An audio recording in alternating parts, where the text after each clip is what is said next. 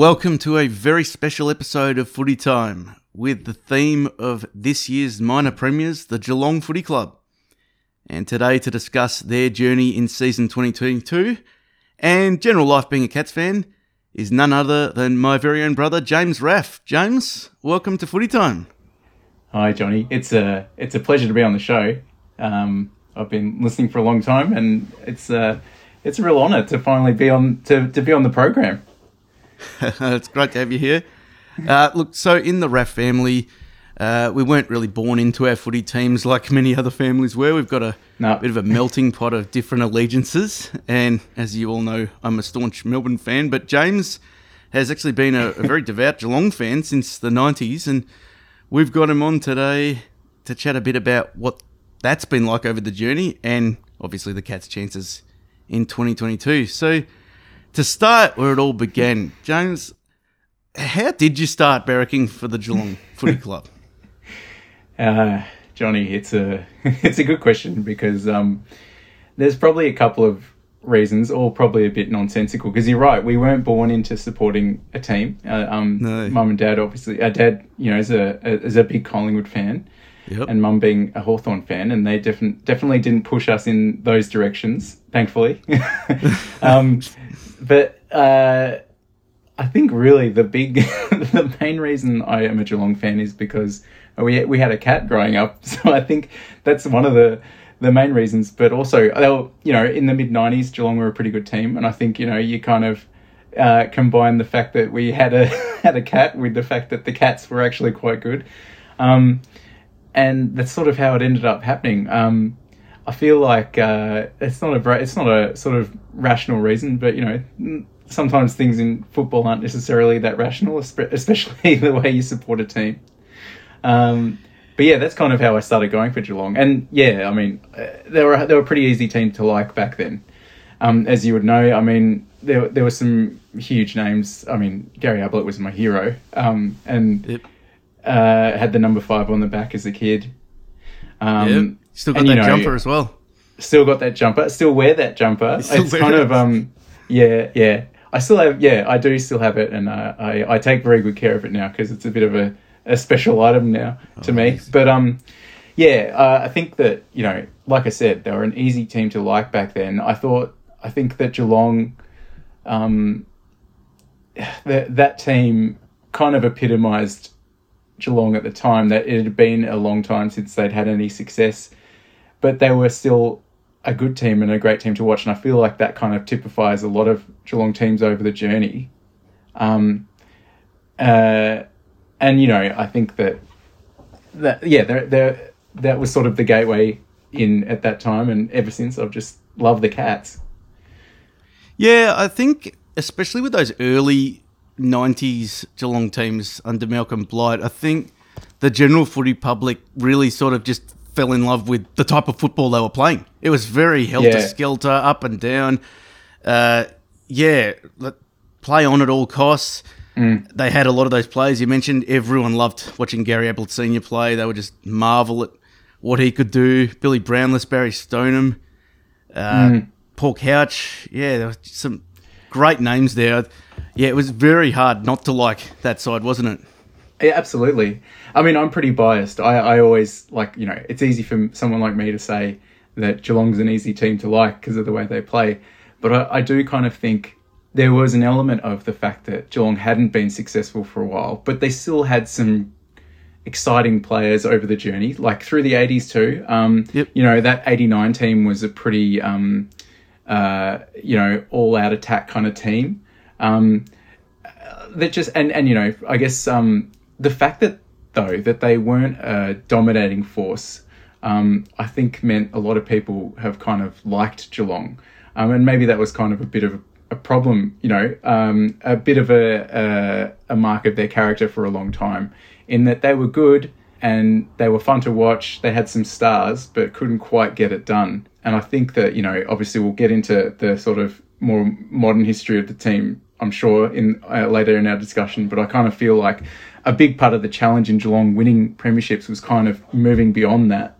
Um, but what I, you know, what I, what I think is that they added a, yeah, I think, I think I think the evolution of Geelong has been they haven't lost that that um, uh, that flair about the way they have always played. I think they're still a really the, the best Geelong teams are, are, are good to watch. They're likable. You know, they play a likable brand of footy, and I think that even that's even even true of the more modern premiership winning teams. They just added a bit more, I guess, edge. Um, but yeah, uh, I think um, yeah, it, it's interesting thinking about uh, you know what kind of defines the character of a team and how sometimes you know I guess you know you probably would have experienced that with um the, the, the D's last year. There's there's sometimes some more uh, esoteric things that a club needs to overcome in order to actually mm. have success. Absolutely. Yeah. Um, I think as well with Geelong having that in their DNA. Uh, mm. I also go back to because I've obviously done a lot of reading and uh, watching a lot of docos over time mm. on on the history of the game. But uh, you look even looking back to a time like the '60s. You look at the Geelong Footy yeah. Club compared to some of the other great sides around the time. Melbourne was obviously a big one under yeah. Norm Smith. Collingwood under, well, I guess they'd come out of the Jock McHale time, Phonse mm. uh, Bob Rose, those guys. But uh, down the highway, it always seemed like that was a good side too with Geelong. But under Bob Davis as coach, uh, there was just yeah. this laid back approach and these yeah. surfy guys who they were chilled, they were laid back. You looked at Melbourne and Norm Smith, and he was just the guru and the hard taskmaster, and you know. You yeah. looked at Geelong and they just seemed a bit carefree. Um, but I there was a lot of talent in that side too. There was, there was, and I totally agree. You know, like Bobby Davis, he kind of, you know, us not exactly yeah, we didn't grow up watching him, but we kind of knew him as a media personality, and just in yeah. his later years, yeah. you know, the guy was a, a, you know, he was a character. Like, um, yeah. you know, not to say that like, uh, you know, there aren't characters that you know have come through from those great Melbourne or Collingwood teams of that era. It's just that Bobby was a bit of a rogue, you know, like yeah, uh, absolutely. I think that that kind of does. Um, there is a certain thing about Geelong in that the players that have been great for them are a bit. Uh, like different. I mean, look at Gary Ablett. You look at like yeah. uh, Matthew Scarlett.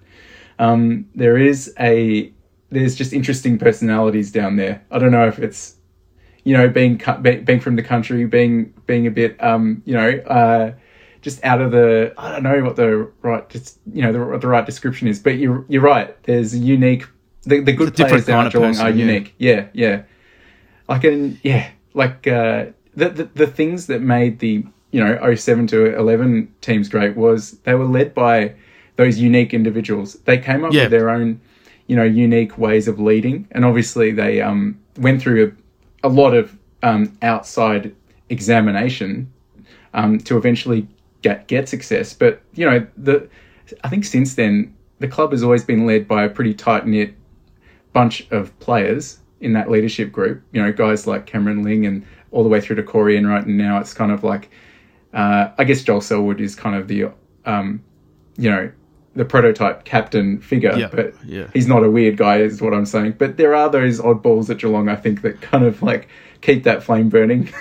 it always seems like the team's full of characters. Uh, there's yeah. no doubt about that. Um, yeah. You know, you look at the the cats now, Cam Guthrie, Tom Stewart, uh, Brian Myers. There's, there's, something a little bit different about these guys, and yeah. Zach Tuohy. You know, uh, yeah, yeah. yeah. No, they've never been boring. That's for sure yeah, they're, they're not boring. They do things differently. Like I, even Tom Stewart, you oh, you know, you mentioned him. I mean, he sort of, um, you know, he sort of has matured into, um, you know, uh, one of the the greats of the game. But I feel like when he burst onto the scene, he was one of those. He was definitely he slotted right into that oddball, like like uh, what is it? Just that oddball character. yeah, yeah, just um, almost a nomad, I guess, finding yeah. his home. I guess, yeah. Just like I think so. Just weird interactions with the media. I feel like yeah, more people more people at Geelong do that than other teams. I think. yeah, well, it, it, was definitely a good time to be a, a, Cats fan. I mean, you didn't win any flags, but it was mm. yeah, absolutely joyful to watch. And um, I guess around that time, between you and me, we were both sharing one of the longest premiership droughts in yeah. our club's history. I think it was still the Bulldogs and South Melbourne or Sydney at the time, but Geelong Yeah. had not won a premiership since 1963, and Melbourne hadn't won one since 64. So it always kind of felt like which one of us was going to break that drought first. And Yeah. finally did in 2007, and had a very good run there with uh, with a few more flags in 09 and Yeah. 11. Um, first of all, what was it like when it finally happened? And um, second, what's the one thing that really sticks out in your mind about the way those sides played? Yeah, uh, the yeah, good good good question. I, I I think that um, you know that 2007 flag, it really was like uh, euphoric time. Um, you know, I was uh, 20, and um, I think that I was still, you know, seeing your team have success is a big deal, and it's one of the best things you can obviously experience as a as a, as a fan of any sport. Um, uh, at the time, I when they did it, and when I was just really that whole 2007 season, I was, as you know, I was just, it was kind of unbelievable, and I was absolutely riding that wave. The momentum just grew and grew and grew, and I think that, um, being a 20 year old, it was like the best thing that ever happened to me at the time. You know, I think that's how I framed it in my mind. You know, and, and now that I'm a bit older, like you can kind of look back with a bit of perspective and realize that it's it was really good, but it doesn't define you. You know, No. it doesn't define you as much as you think it does. But when you haven't seen, absolutely, when and when you haven't seen it before, and like you said, like both our teams, we we we it was it was kind of bittersweet in some ways because I you know you you like you're saying you and my you and me had very similar trajectories as football fans to that point. Um, and then for it to suddenly be different, it was a little hard to know how to feel. I mean, obviously it was great, but it was like I I was like, oh no, now um, so so you can watch football and and see your team win something. That's actually something that happens. Yeah. you know, it was kind of like unusual. Um, but it was great, and that team was so good. Um, it brought me a lot of joy. Obviously, uh, they just, you know, I, I don't think I'll ever have a football watching experience like that 2007 season again. Obviously, they, Oh. you know, they went on and won two more premierships, and they were great too. But that first one is just so um, exciting, and it was so surprising when they sort of start to believe. When they start to believe and they win those games, I remember that in that 2007 season, I think it was a game against Adelaide in Adelaide that was just a, a classic, you know, uh, Geelong game to, to drop. It was just the timing was right. They'd had a bit of a run, had to go to Adelaide. Um, and I can't actually remember how good Adelaide were that year. I don't know if you do, but, you know, I guess any interstate Yeah. trip is, um, you know, a challenge. I think they played finals. They did, didn't they? Yeah, they did. They played Hawthorn in that buddy. That's um, right, yeah. That buddy Yeah. game. Um, so yeah, they were, they were they were pretty good, and it was definitely a game that they would drop, but they didn't. They won a tight game, and I think they had to really scrap to win that one. And that was like, you know, just there were there were moments like that through the whole season where they just kept ticking them off. Um, Yeah. and it was yeah, like really surreal. Um, but yeah, and when uh, yeah, when they won the flag, it was just uh, like it, I just you know uh, I really lapped it up. it was great, you know, and as you know, that's that's uh, as you now know that when when your team wins a flag, you really just have to make the most of it and just sort of embrace Yes. every single every single euphoric thing that's going on and just own it because you know you, you, they really don't um, you know they don't necessarily come in often. again. No. Yeah. Um, It was a yeah. sensational season, that one. yeah. Um, and it was the best way to win a grand final when you Yes. felt like so much was riding on it. But a lot of people saying you, I think you've told me before that the real grand final or the real stress came the week before in that one, Yeah. in the preliminary final against Collingwood. Hundred percent. I feel like a lot of Geelong fans probably agree that that was the that was the the real the real um, test. I mean, you can look back in hindsight. I think it, it's pretty clear. I mean, at the time, um, you know, yeah, at the time it's not as clear, but yeah, that that game was was was really crazy. It was um uh, just a pressure cooker prelim. You know, the typical the typical pressure cooker prelim where every possession is just on a knife's edge. And um, I remember it was again a game like you know in the in the that we it was a game where the Geelong showed that that team had matured. You know, they they they had to scrap to the very end, in in the same way that they did earlier in the season against Adelaide and countless times. Yeah, so um, yeah, the prelim absolutely was the um, the like it really was the grand, effectively the grand final in hindsight because uh, the, the that game, yeah, they really had to grit and they had to fight, and um, Collingwood were good.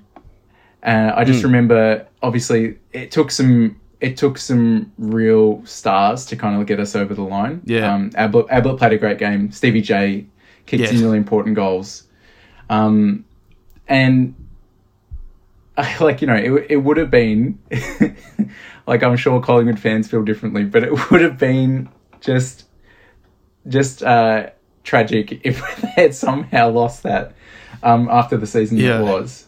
Oh, Um, yeah. I just remember that game. I think you know, I I I feel I feel for you in that you got you sort of missed the experience of being at those games last year. Um, Yeah, with yeah. seeing the D's because um because uh, when I you know being at that um Collingwood game and the siren going and just hugging you know random people all around me and just being completely stunned that we're in the grand final. Uh, that was a, a pretty special experience. Uh, Oh, just you know uh, one of the one of the um the most amazing experiences as a fan. I mean, the grand final was obviously huge as well, but the the result was pretty sort of done and dusted yeah. You know, it was it was it was a, a bit of a procession in the end. But sorry, I was going to ask you what you what your feelings on that game were. You're obviously like being there was was was very unique, but I I feel like yeah, it's just one of those prelims where where they just have to um they just had to do they had just had to get over the line in any way Yeah. that they could have. You know, it it wasn't going to be um like because the the previous final I think they played the qualifying final was against North and it was just a like a it was clinical and it was just like oh, Oh, yeah. Geelong's just gonna they're just gonna romp to the flag now but it wasn't A lot way. of people say that's Yeah. like one of the best performances in a final they've seen recent in recent w- times.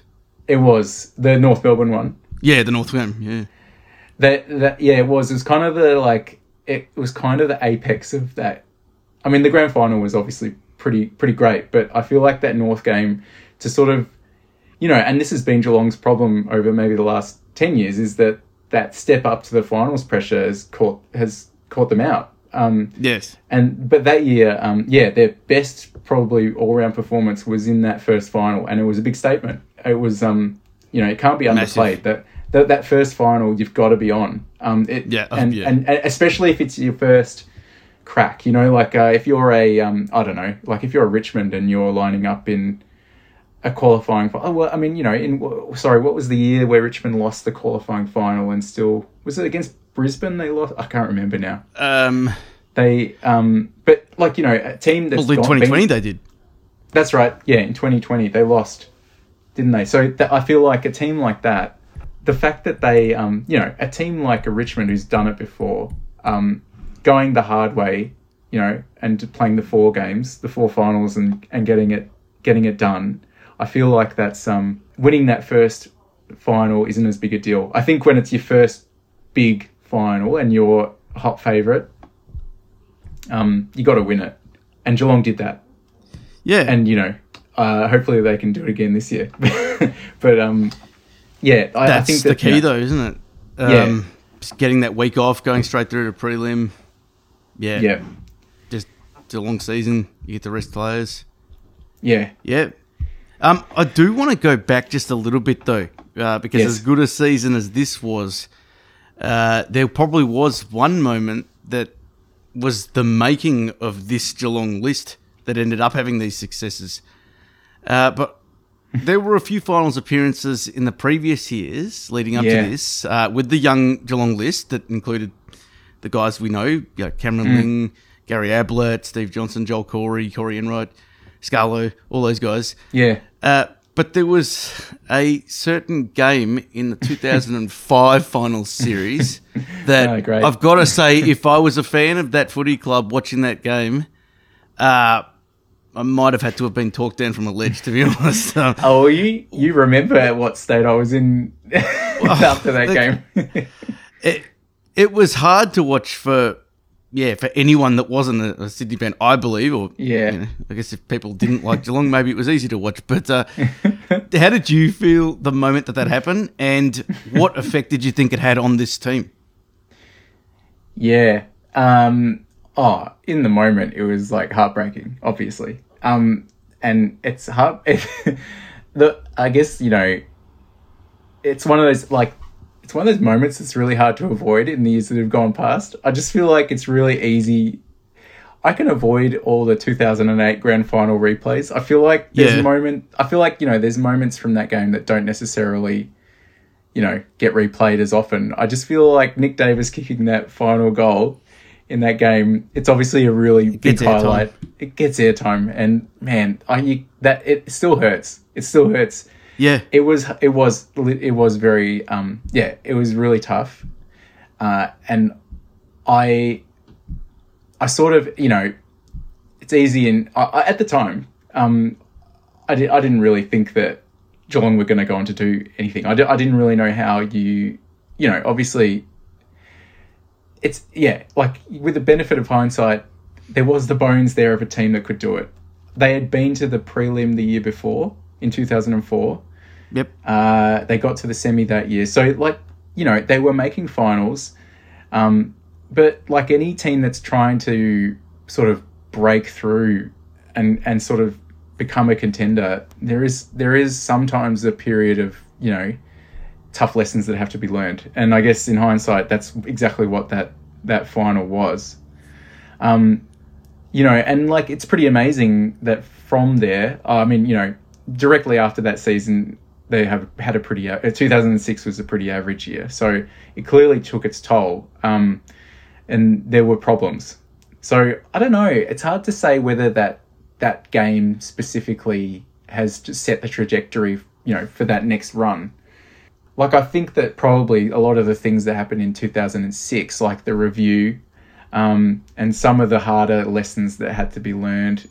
I mean, the the leading team stuff that obviously shifted a lot of players' thinking um, in the club. I, I think that that stuff was the consolidation of um, maybe some of the lessons that had to be learnt in 2005 after that game. I do I, like so. I guess my answer to what you're saying is I, I think that the effect of that game was big. It's hard to deny that, but I think that there was more lessons to be learned the year after when maybe some of the reality of the situation the team was in um, had crystallized. I remember reading. Um, I read Stevie Johnson's autobiography a couple of years ago, and I it's a it's quite a it's a it's an interesting read because he's obviously a really interesting character. Um, but he talked about a culture at Geelong that, um, for you know, I'd say probably that was a leftover from the Blight era and into the early two thousands, just a, a culture of um, I guess not really taking things too seriously. And I think that that was an offshoot of what we were talking about before about there kind of always being characters down at Geelong, like kind of like larrikins. Sam Newman, I guess, fits into that mold too. Yeah. Just guys, guys who are free, who who are very talented, but never really thought about what it really took to um to actually push and uh, to actually contend and be yeah, maybe maybe who didn't quite understand the sacrifice that needed to be made or the commitment that they needed to make to each other. And um, I don't think that until 2006 and the review and some of the stuff that happened internally I don't think any of the players had really thought about that either. Like uh, and, and and and made it work in a way that worked for Geelong. You know I think that you know it, there are probably ways other teams are successful you know, big Melbourne clubs have other ways of, um, you know, it's a different environment. Whereas Absolutely. I think Geelong, Geelong, and the people that end up at Geelong, you know, it's a small town. There is a bit of a focus, but at the same time, you know, there's a bit of a small town focus on the team, but at the same time, it's a you know, it's it's down near the surf coast. There's unique personalities. The lives are just people's lives are different down there, and I think that Yeah. um, Yeah. it took a Geelong it took a Geelong solution to the Geelong problem. It, I, Yeah. I don't know if that really means that much, but I feel like that's kind of what ended up happening.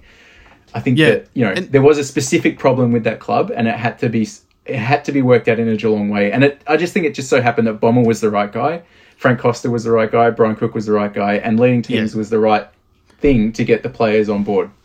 Absolutely. You, you mentioned leading teams. I just want to give a brief explanation of what that is, just for people who Oh, might not yeah, understand. sure. So, leading leading teams. Uh, it was a professional development program uh, founded by I think his name was Ray McLean. I think his name was, and it became very popular in around the two thousands in the AFL. A few teams took it on with varying success. Geelong's probably the best example of uh, a team that. Um, benefited from this program. Hawthorn, I believe, used it in 2008. Uh, a lot of lot of clubs used it. The Bulldogs, I think, under Rodney Eade. But the basic idea of it is, I guess, 360 degree feedback, isn't it? It's Yeah, yeah, yeah. talking to the person next to you bluntly about just in an unequivocal manner what they believe you need to be doing or what you're Yeah. what you're not doing and uh, yeah it's just Mm. it's very confronting but uh, the Geelong guys really excelled after that there's so many success stories yeah. out of that Geelong group isn't There is, and like um, that, like none of them, uh, like you know, I say that they embraced it, but it was obviously not an easy process. Like, you know, guys like Gary Ablett and Steve Johnson, you know, they got they got egos. They know they're good, and they they they were, they were brilliant before two thousand and seven. But um, you know, they and they didn't necessarily like, you know, no one necessarily liked what they were hearing from their teammates, from their captain.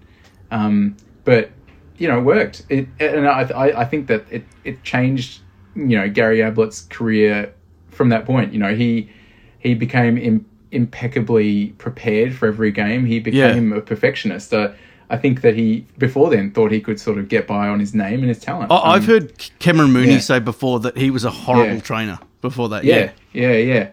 And you know, he could have gone that way. Like his dad obviously was a horrible trainer too. I, I think maybe Gary Senior had a bit more freakish ability to get by without without the physical conditioning. But Ablett Junior, um, like I think in in a maybe a slightly more modern era and in a more demanding role as a midfielder physically, um, couldn't coast along in the same way. Um, No. And you know Stevie Johnson, like you know, obviously by the end of 2006, he was almost out out the door. You know, Yeah. a pretty well known story. Um, you know, and he loved to party, he loved to drink. He completely stuffed Eve his an- yeah, yeah, and Yeah. stuffed his ankles um, jumping over a fence Oh, yeah, Um, that's right. Yeah. and you know, and that could have ended his career. In fact, I think the doctors told him um, that he would be had have permanent inhibited running ability because of that. But um, He couldn't move very well when it happened. I remember that. yeah, yeah, Yeah. and like you know, it, uh, that that story is obviously a really great turnaround. I mean, he had to he had to um, completely rethink. You know, uh, it was it was a complete overhaul uh, for him. Um, and yeah, it's interesting, like that that is sort of the story. You know, it could have very easily gone the uh, it could have gone the traditional Geelong way, where it just kind of like you know it was a bunch of talented like star players who just couldn't really get it together. But it didn't, which was great. I'm glad it didn't. Um, because that happened over the 2006 Christmas period, Yeah. and um, I remember in because back then I was going to a few VFL games. I, I paid attention to the Sandringham Zebras quite closely back then. Hmm. Uh, I still haven't been to a Casey game yet, but uh, I remember round one was against Geelong out at uh, Trevor Barker Beach Oval, and uh, he, I think, in that off season he, he was punished, wasn't he? He was, he, was he sent away from the group for a bit, and then I think he came back just Yeah. before the start, and then they named him in that team to play Sandringham. yeah, And oh yeah, there was some yeah, a lot of fans were getting stuck into him. Uh, you know, yelling at "See you at the pub, Jono," all that stuff. uh, it was he played quite well that day though. He kicked five goals, I think. Uh, it was just Yeah. amazing though how he's that happened that day, and by the end of that year, he was uh, being crowned the Yeah. Norm Smith medalist.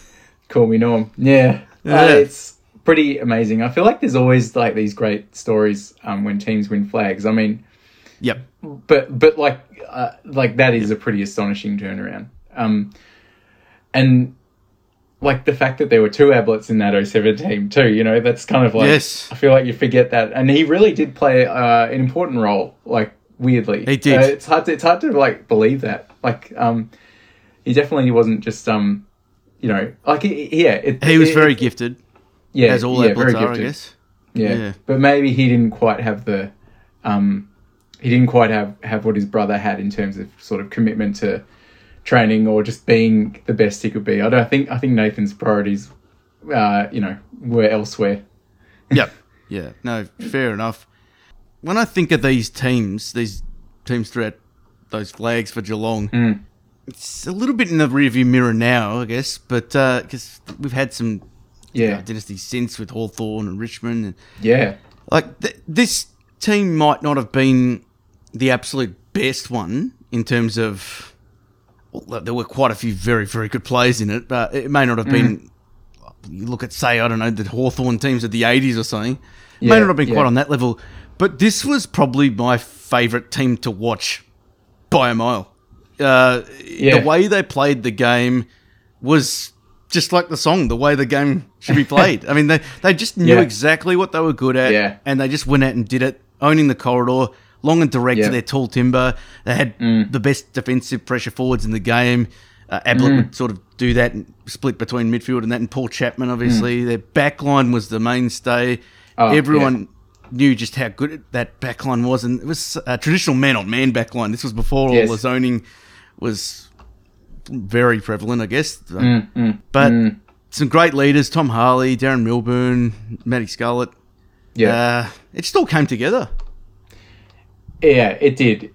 Uh, and like you're right, there was leadership all over the ground. Um, and you know, and and Bomber had them playing. Uh, you know, I guess, like I like I was saying before, they they were a great team to watch. They were they were a a good team in the way that a lot of great Geelong teams have been. Yeah. Um, but they had, you know, they had depth and they were physical and they had edge, which, um, you know, like they had, like, you know, they had, they had talisman like Cam Mooney and Matthew Scarlett and, um, you know, and big bodied midfielders who could, who, who were skillful and could run, um, and were physical, like Paul Chapman, you know, Jimmy Yeah. Bartel, just guys who could get it done in all sorts of conditions. Um, and and they had a ruckman, which is you know, which has been a pretty unique thing in the uh, history of modern Yeah. the modern Geelong team. They had they had a very you know they had a ruck division, which it's a bit of a novelty thinking about it now. Yeah, and they paid a decent price to get Brad Ottens down there. Yeah, But they yeah. also had Steven King, who yeah yep a lot of the hopes were pinned on him at one point, I think, because he was uh, yeah he was in the Geelong side very young, wasn't he? He was yeah almost their starting ruckman from about 18 years old. he was But he had a very, very good, uh, well, he had a great grand final and uh, he did yeah played a massive part. he did. Uh, I can't remember what year he left. Was it the year after that? I uh, I felt he- like it was straight after that grand final. yeah I think it was He too. went to the Saints. Yeah.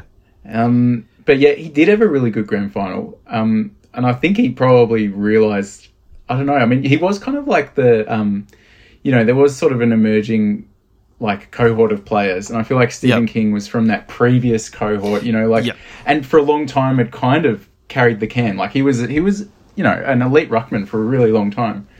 And that year, um, you know, he all was kind of, yeah, yeah, absolutely. But he'd kind of fallen, I'm not fallen out of favour, but Ottens was obviously having a great season and had stepped into that role, uh, like was established in that role as number one ruckman at that point. But yeah, it was great that Steven King, I think Steven King recognised that that was his moment to, you know, I think, you know, he, he, he realised that was his moment to, to step up and, and really put that like final full stop on his career. I mean, obviously he kept playing, but I kind of feel like there was a there was a recognition of the moment there from him. He had to Yeah. have a good game. it's a grand final. Yeah. I guess, yeah, touching on the Saints, briefly touch on the other two grand finals. So oh yes, the 09 grand final is probably the most exciting one of these grand finals.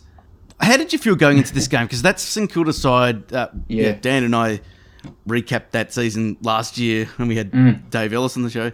Um, that was a really formidable Saints team. Uh, they really. it was. I, I know it was a Ross Lyon side, but occasionally they they could put scores on the board, Yeah, and they had yeah, won They every game up until I think it was round twenty one or something, and then they they only had two losses for the season. But what did it feel like Mm. going into that game? Were they did they seem like clear favourites, or did you feel more like a 50-50 game as it ended up being? Mm. Oh, I I definitely was not confident. Um, yeah, you're right. St Kilda were really like formidable team that year, and I remember it was a really interesting season because, well, I guess from a Geelong perspective, like it kind of felt like the wheels were wobbly. We felt like it got wobbly at a point there. Like we, we, I think the it was that season where St Kilda and Geelong were undefeated until they played each other at um Yep. at a uh, at Marvel. Um, And you were at that game, weren't you? I was at that game, and it was an incredible game. It really was. Yep. The, the, like I, I um, it just was this heavyweight like shootout, and uh, it was Gardiner I think that took that. You know, Yes. took, he took that mark at the end and kicked the winning goal. And Harry Um, Taylor got knocked out. That's right. Yeah. It was just a really good game. In fact, I think the um, 2009 season was pretty, like a pretty interesting one, and like I think a pretty entertaining one. I mean, obviously, I am biased. I think it was, you know, because because of the how it ended up. But I do think it was a really like the story of that season was pretty amazing. I guess the fairy tale would have been for St Kilda to win, but um, yeah, I, d- I Yeah. didn't think Geelong. I thought Geelong would absolutely um, up against it in that grand final. They'd kind of like eked out a bit of form coming into it. I remember like they'd had a bit of a sketchy second half to the year after that St Kilda game. Like they'd they definitely won a lot of games, but they had some losses and some tight results. They had that game against Hawthorn where they um where Jimmy Bartel kicked the point to win. Yeah. Um, so they just kind of were scrapping their way um, through. Actually, to be honest, the trajectory is relatively similar to um, Melbourne this year. I feel. I just think that the um, you know there was a they had a really good run at the start of the year, and then second half just sort of had to get get the job done. But then the in the finals that year we had we sort of worked our way into a bit of form. I think in the prelim we we had a pretty good win against Collingwood, and then going into that St Kilda game, yeah, I wasn't particularly confident, but you know anything can happen on grand final day, and it was a uh, the most stressed I've ever been at a um, Yeah. at a game. Uh, wow. Just that that game was tense. It was tough. It was. Um, uh, I remember just um, yeah, just uh, like Geelong. uh, Geelong didn't lead until the end of the game. I think uh, in terms of Oh. um, I think that might be right. every I think at every break we were down, and then we we somehow yeah scrapped the way to a win, and yeah, and that season yeah we we finally got to. I think that grand final was pretty special in that we got to have that moment, you know, the toe poke, like I guess the the previous flag, the Yeah. previous flag in two thousand and seven. Well, there were there wasn't sort of those um there wasn't a moment that sort of capped off the the season in that way. Yeah. Whereas this, you know, there was kind of like a moment for the folklore. Um, with with, with Yeah. that with that ending. Um, you know, if I go back and w- Th- Those moments of the special are, moments yeah, as well. Yeah, I mean, last year, you- Uh, like I still think, uh, I think I've told you this before, but I still think that in the 2012 grand final when Nick Malceski kicks that goal to seal it is like the most goosebumps. yes, yeah. Ah, it's just uh, it's it's just one of those things where, well, this team's worked so hard all season, and you can just exclamation Yeah. point right there, kind of it's thing. that's exactly Yeah. it. Like it's and that football, like you know, football gives you those moments sometimes, and it's pretty special. Like there's not really anything else where you know there that that sort of you're right. Like a season can boil down to a moment, and you know when the crowd obviously go when they go up and you and, and like someone just does something magical out on the field, it's kind of hard to resist and it's pretty euphoric. And yeah, when when Chappie kicked that goal, it was just epic, you know. It was um it was I just couldn't really believe what was happening based on how the game had gone and the opposition because um like yeah, the, like St Kilda were really really good. That team should have won a flag. Yeah. And where were you sitting again for that Oh. goal, Jones? Yeah, so I uh, I got a standing room uh, ticket for that uh, for that grand final um, through my membership. So I was on the bottom level of the um, Great Southern Stand at the back of the um, all the seating. It's not a bad view to see that goal from. Yeah, yeah, it was good. It was good. I was with your, I was with your, I was with your mate Gareth. We just happened to bump into each other Yes, at the yes. game, and um, Big Cats oh, fan. it was great. I just we had a we just lost it, and um, yeah, it was really fun to have that moment with him, and uh, just Oh, yeah. like Yeah. I, I was um completely drained at the end of that game, and um, it was yeah, it, that was a that was a pretty special special um game to be at, obviously. But then 2011 was different again.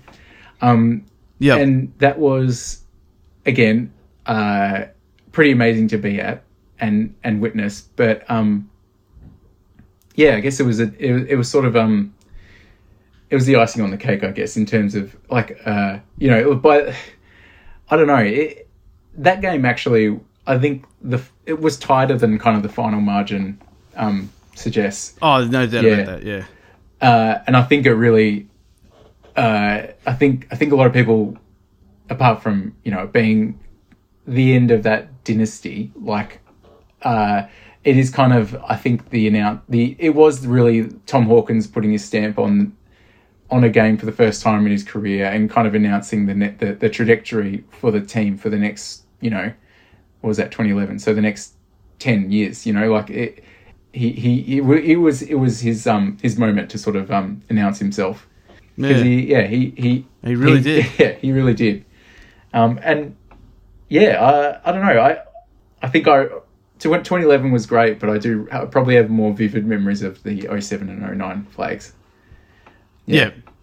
Yeah, no, fair enough. Yeah. It was a great period, and um, there was a fantastic book on this uh, this period for Geelong, Yeah. isn't it? The the the mission, I think, was it by Scott Gullan, the Herald Sun journalist? Yeah, I, I did read the mission, and then they updated it after the third flag with another um, section. I um I read I read that a long time ago, and it's it's it's great. It really details the the, the journey and the people like the amazing people involved in in in in sort of turning the club around.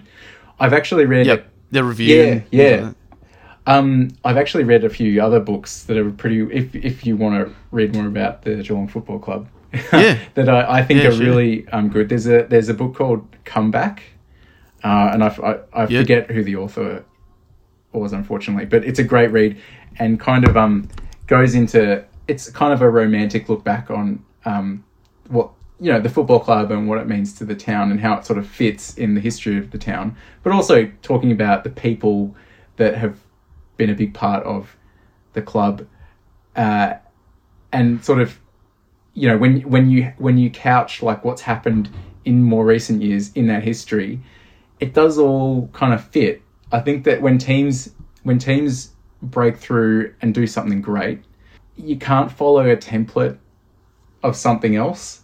I feel like even you know I, No. I think you would even agree like with with the D's like you have to do it the Melbourne way. You know like you can't you can't look at um you know uh, Richmond or the great you know a team a team that's had a had a good run recently and just go all right we have to do everything that they're doing because they're not you Yeah. you know they're not you They're- there's different You people got to go by your DNA. yeah, and know. it's like I guess you know, you look at like a team like Essendon right now. They have very specific Essendon problems, you know, and like Yeah. like it, it's going to take an Essendon solution um, to to get them back to where they are. So like you kind of have to embrace the idiosyncrasies of, you know, what's unique to that club. How can you Yeah, turn? it's a very it hard, hard.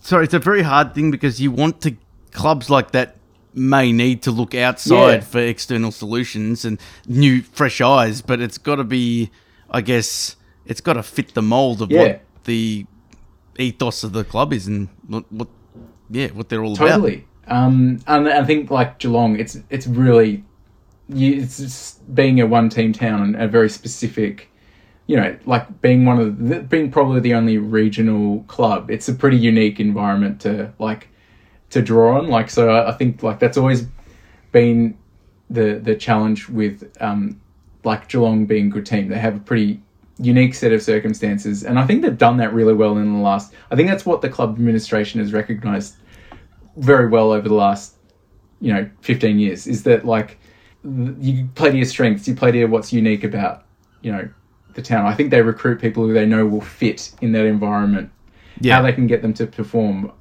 You know, you look at Tyson Stengel this year, the club saw that like a player who was not realizing his potential. They probably saw that the Geelong environment could really benefit someone like that, and obviously bringing in Eddie Betts as support was an amazing idea as well. And and they've just got this like you know almost fifty goal small forward out of nowhere. Um, and I think that like you know the Tyson Stengel thing might not have worked at a big Melbourne club. Might have been too hard. I don't know. Maybe Um, not. But like I think Maybe I think that you know you gotta. Um, I think what Geelong has done really well is uh, they recognise what's what's unique about the place, what kind of people are going to work in that in the in in Geelong, and I think that's a credit to like the people who've um, made it work over the last little while. Uh, yeah. Sorry, just back back to Yeah. I, I was talking about that book. I think that book provides a lot of really interesting context. Yeah. Um, yeah, yeah, really interesting yeah. stuff. It was, what was it called? yeah, Comeback. it's called Comeback. Um, uh, Yeah, interesting. It's it's um it's really good. Yeah. Yeah, be good to check that one out. It's arguable whether you'd call this period unsuccessful or successful, but I want to now move on to the period after those flags between I guess, Uh, 2012 and this year, Yeah. last decade or so. I guess the first thing I'd ask, well, just a little bit of context. I mean, it's not been unsuccessful. They've made the finals. Mm. Oh, off the top of my head, eight times out of ten years, maybe. Yeah. Or, uh, six top four finishes, maybe something Mm. like that. That's I'm completely guessing those. But uh, the question is, after 2011, did you honestly think there wasn't another flag coming? that Yeah, decade? of course. Oh well, yeah. I I hope there was. I really like. Um, I really. I realistically, and this is easy to say in hindsight. I think that there could have been one in 2013. I think people can probably agree that that's the one that they could have got to. And I do think that 2016, if they'd somehow gotten through to the grand final against the Bulldogs, I feel like they could have like pinched that one. I just feel like uh, it would have been a good matchup for the Dogs that year. But but I do concede that like you kind of look back on those. There are a few. There are a few um, years where we finished quite high and maybe maybe weren't really the team. You know that everyone thought we might have been. There's definitely been some really disappointing finals performances and I think in the back of my mind, I probably always knew that they was they weren't as well rounded, or maybe they're, um, you know, like, and they came up against, was it twenty seventeen? Yeah, seventeen, the year Richmond won. You know, they're just sort of, um, like they weren't on that run that Richmond were on. I, I can't really sort of, ex- like I think that you know, you have to call it a successful period, but maybe there's just Yep. been better teams or um you know like it's definitely a feat to be really good across the home and away season but it yeah it doesn't mean a lot in the in, when when you can't perform in the finals um but yeah it's weird it's weird being it's weird just from a fan experience i won't like you know from a fan experience it's hard to it, it's pretty rich to complain i think when your team's always there yeah, yeah. but it's confusing because it's like, well, yeah, we're there, but then we get into this big final and, you know, then we lose. And it's like, you Yeah. know, what, what would have been better to just not make the finals? I don't- I don't know. Like it's um, Yeah. as a fan, it's a it's a t- it's, it's been an interesting time to um navigate. Even in 2020, when we made the grand final, it's still, uh, you know, I definitely thought they could win, but um, the team didn't have all the.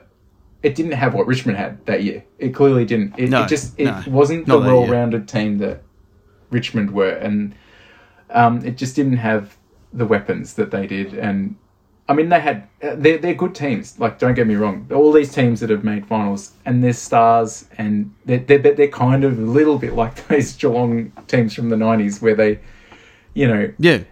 well, actually, Just missing Yeah. that little bit extra. yeah, and I think that I think that um, Chris Scott, like, he's tried to.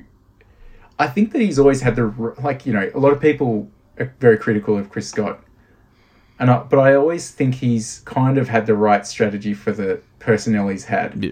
and you know that you know th- those years where I mean you know very very recently where they've been very methodical with their ball movement. um, I think really those were probably it was probably the right way to play for that list. Um, you know, that, Yeah, yeah. I think for some of those years, yeah, definitely. Uh, and like, yes, they didn't make it all the way, but but they did very well. Um, maybe they were never going to win the flag, but I think he's always done very well. I think he's an extremely smart guy. I think he knows how to get the best out of his list, Yeah. and he's he's lucky. He's luck, I mean, he is lucky that he won that flag early on because I think that earned him a lot of trust. You know, early Yeah, um, and that's helped him. And it's important for a coach to feel safe in their role. Um, you know, Uh, yeah, as we're seeing a lot these yeah, days, yeah. Instability is awful. you just don't get that time. Yeah, exactly. And like, yes, there is a there is Yeah. sometimes a point where you got to pull the pin and sort of make a change. But I think um, Chris Scott is lucky. He earned that trust early on. He's done very well. I think he's always done, and I think he's grown. Like he's definitely not been afraid to change. Um, I think he's he's aware of where he can improve, and I think that this year we're seeing that he has made some really positive changes. He's got some, yeah, like like I said, he's well, no, sorry, like I think he's got like he's got he's done some I mean, you know, a lot of the credit for some of these younger players coming in has to go to Stephen Wells as well. But the list does have a better look about it this year. It feels like there's there's flexibility. The team has more gears, and I think that they are. Look, I don't know what you think, but I do feel like this is a. Uh, they, they definitely are in a, a good position this year. Oh, absolutely. And I'll get to that in one second. Yes. I just because you've actually no, I had this question ready for you, and you actually answered. I was going to ask Hmm. you what year in that last decade was the best chance at winning yeah. uh, a flag, and yeah, I agree with you. I think 2013 was a much better chance than people remember. Uh, that first qualifying final that they lost to Freo Yeah, really threw a spanner in the works. Uh, they were running Hawthorn to the wall in the prelim right up until the third, well, the 20 points up, I think, at Yeah, third quarter time. yeah. And yeah, that was the moment. That- I would have fancied the chances against Freo in the grand final. That was the worst. that Uh, was the worst experience at a football game I've ever had. I think that losing that game. Yeah. I think so. Yeah, it was. It was I was with you Yeah. actually. It wasn't wasn't pleasant. Uh, Um, yeah. 16, I thought the side was Mm. really good. I thought they had a very good chance to win the flag that year, and they just got jumped in that first quarter in the prelim by the Swans. Uh, yeah, uh, I do agree. I think those were the two best sides of that of that decade. Um, 2020, they were, I agree. They were they were good. They played some really good footy at times, uh, but they were probably maybe the third or fourth best team Mm. throughout the year. Did they finished? Uh, they finished fourth, did they? I think. So yeah, I thought the 2020 side was was really good. Definitely had a lot of good players, but Mm. in the end, uh, I felt like those seasons in 13 and 16 were probably their best chances, and uh, yeah, just didn't quite get it done. yeah. I think. Um, yeah, you're right. You're right. I agree. Yeah. yeah. Yeah, uh, it's yeah, just those things. There's history's littered with, I guess, the best teams that don't quite go all the way.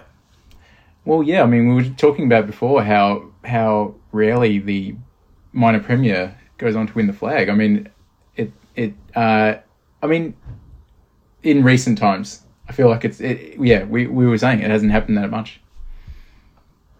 Yeah, it's it's a it's a tough spot to be in. It seems like it usually comes from third or second to quite a lot. Mm. I don't know what the mm. stats are exactly, but yeah, it's it's an interesting one. It'd be uh, a good one to drill down on at some point. Mm. This is the end of part one of our episode with special guest James Raff. Stay tuned for part two, where we discuss the Cats' chances in the 2022 finals series.